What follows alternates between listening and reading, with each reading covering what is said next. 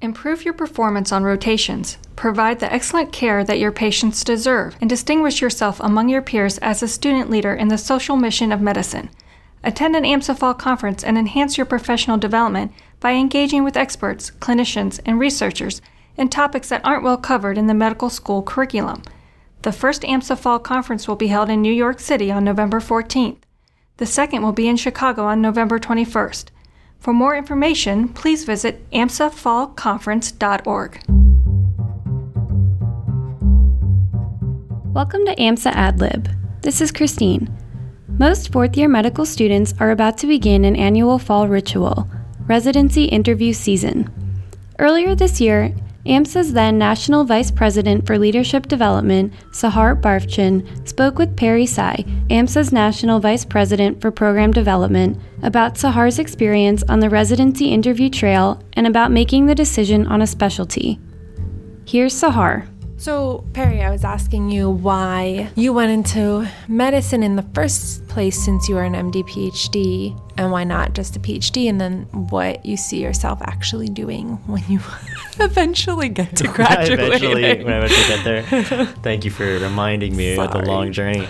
Um, I have, you know, always really been interested in biology and um, research and that was uh, something that I studied in college and something that, like, as early as a kid, I remember I built this uh, with the help of my dad, of course, I built this Jello mold of the cell. Oh. It was um, it was like clear gelatin, and then there was some spaghetti that was the endoplasmic reticulum, and there was a little cherry tomato that was the nucleus. It was they were organelles. Yeah, That's so cool. Yeah, and I, I from then on I was like really fascinated by molecular cellular biology, and that's what I ended up studying in college, and I really loved viruses, infectious diseases, and um, but I also could totally see myself taking care of people, and that's really where I wanted to end up. And so I knew medical school was in my stars, and with my passion and interest in research too, it just it was natural for me to take on an MD PhD program. I've also really found a love for teaching as well and I really uh, hope to incorporate that into my career too. Uh, but there are only so many hours in the day, so we'll, we'll, see what happens. Isn't it overwhelming sometimes how many different things you could be oh, yeah. truly, honestly yeah. passionate about at the same time? I, you know, so I just finished doing a lot of residency interviews, and um, I guess my application looks pretty diverse because I've done a lot of little things, and I've always worried that it comes off as if I'm just tinkering in many different things, but that's just because I really am. I so I've done some research, um, some bench, some clinical, um, and then a little bit of public health type research.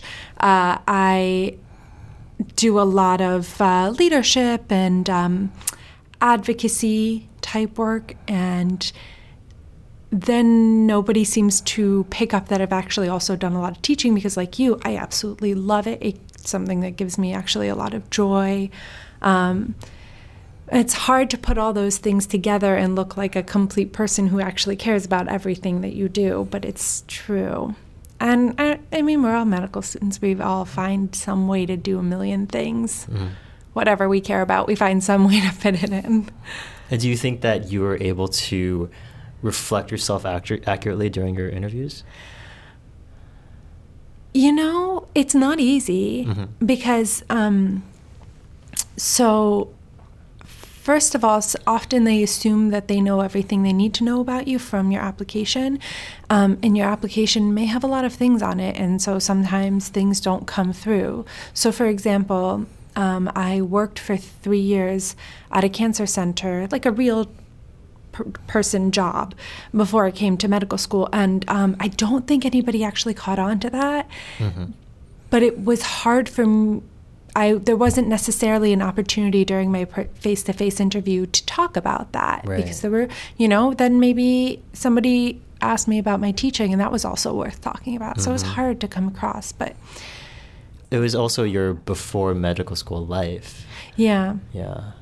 Yes, it was bef- my before medical school life, but it's not like it was my high school or undergraduate life. Right. It was pretty significant part of my training and what brought me to where the kind of clinician that I want to be, um, and what's maybe a little bit different about me than some other medical students. Mm-hmm. So in my mind, it looms large, but Right. I'm not sure if that comes through. Yeah, You know? What's funny is that I I also I sing and I do I direct Right. a a cappella group at my medical school, and I hear stories constantly of my uh, graduated a cappella group members, uh, fellow singers, who come back from interviews and they're like. All they wanted to talk about was my a cappella group. All they wanted to talk about was. I'm like, awesome. Because, I mean, it's a really interesting part. And, uh, you know, some things people will latch onto and some Yeah. things people just maybe won't be as interested in. So, Right. yeah. True. I um my personal statement actually was about I ended up writing about how when I was um, until college I was a very dedicated ballet dancer and uh, so I crafted a personal statement for re- residency applications around this and just like you're saying a lot of my interviewers just wanted to talk Oh, about really? that Nice. which for me was v- was a very big part of my life and my kind of molding and shaping as a young person and then an adolescent, but dropped off since college for many logistical reasons. Right. So for it was a little bit odd for me to find myself sitting in a residency interview talking about almost nothing other than this part of my life that ended and I'm going to date myself 10 years ago. that ended 10 years ago. Yeah. Um, but you, but it's that kind of stuff that they often want to know about, Yeah. and that makes you a real person. And, and do you think that says something about residency interviews? Like what residencies are looking for in their future doctors? You know, I so yes is the easy answer, but possibly they've already selected out the set of students that they would like to talk to those things about by you know the hard stats of like scores and Mhm. um, you know the other things that we classically think honors and things like that Right. you know is there Yeah. somebody else sitting out there who also had some wonderful was a you know i don't know dance for new york city ballet right. something really wonderful but Yeah. it didn't get an interview for another reason i don't i don't know maybe that's just not what they felt like they needed to hear Yeah. about at that point i'm not going to say that no interviewer talked to me about things on my application because they did but i've certainly had whole half hour to hour long interviews where i talked about nothing related to medicine or academia and um, talked instead about like my background and um, I have an interesting like I'm Iranian. I was born in Sweden. I've had several interviews where that's almost all we talked about. um, which I then have to just have faith that that was enough for them. So what types of residencies were you applying for? So I applied to pediatric residency programs. Cool. Yeah. And what drew you to pediatrics? So this is one of my. So you know, I expected this question out of all my interviewers, and only maybe two or three asked. Really? Can you believe that? Huh. So for me, it's actually a little uniquely important because um, I had thought, and if you went through my application chronologically, you would also think that I were go- was going to go into OBGYN. Mm-hmm. Um, and I guess I had a change of heart when I actually got to third year and went to each of those each of the rotations, went through my OBGYN rotation, went through my pediatrics rotation, and just so for many reasons chose pediatrics, but um, overall the classic I was far far happier in Mhm. when when I was in anything pediatric related. Okay. Um, not to say that I was miserable in OBGYN, and Right. there's still many things that I um, found joy about with OBGYN, but um, but overall had a very kind of gestalt Yeah. feeling of happiness um, in the pediatric field.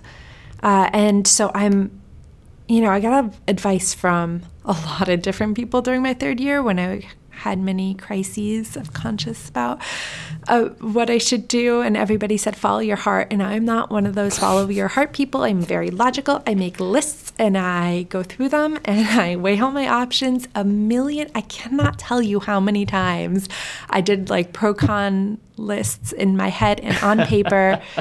I actually saved the final pro con list that I wrote on paper thinking I would like to keep this Wow. forever. And it's horribly sloppily written in very, very bad handwriting, which I don't usually do, but I think it just kind of shows the mental state I was in when I was writing it. I mean, were you deciding between OBGYN and peds? Yes. Okay. Yeah.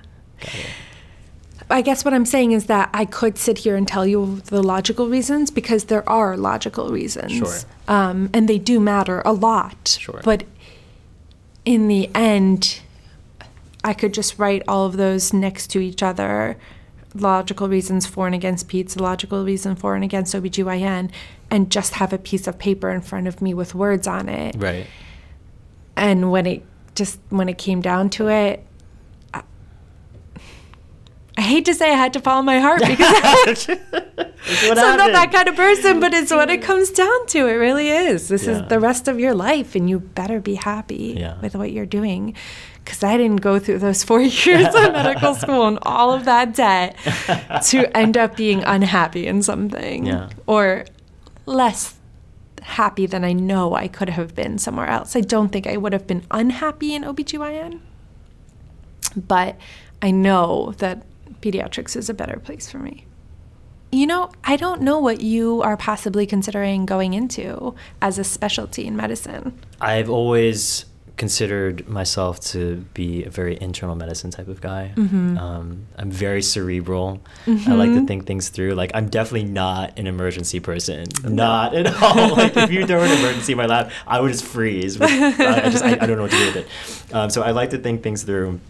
And uh, I, as I said before, I really love viruses, infectious diseases, and so I think that uh, I would love to go into that as a specialty. And with my passion for LGBT health and HIV, um, both scientifically and medically, I, I think I do want to go uh, into HIV care eventually, um, with maybe a little stint in research too. Um, and I, I hope that's where I end up. Well, so that makes perfect sense to me. I wish you that your heart matches up with your mind on I this know, one when it comes down to it. Yeah, I- uh, when you get there. I mean, my I, I have other peds has always been on my list too. I, I've really enjoyed um, taking care of children, and I, I remember I worked at a childcare center in high school, and it was just so much fun, and I, I really enjoyed some of my peds uh, experiences during our first couple of years and preclinical years. And uh, psychiatry is another one where I I, I think see that, I could really fit in because I Yeah. love.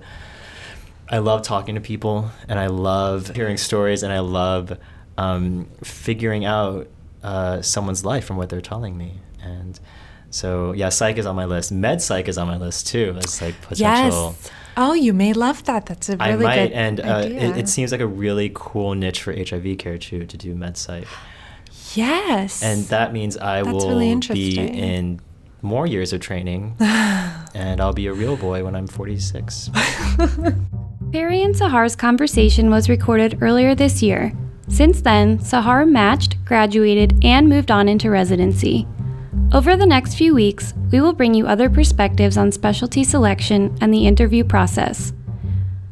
Fourth years and residents, share your tales from the residency trail with us using your iPhone's Voice Memos app. Email your recording to adlib at amsa.org. That's A D L I B at amsa.org. I'm your host, Christine Camizio. Today's episode was produced by Pete Thompson, Perry Tsai, and Sahar Barfchin, with music by Kevin MacLeod. Joshua Caulfield is the show's executive producer. How do you think we're doing? We would love to hear your feedback. Email us at adlib at amsa.org. That's A D L I B at amsa.org. Thank you for listening.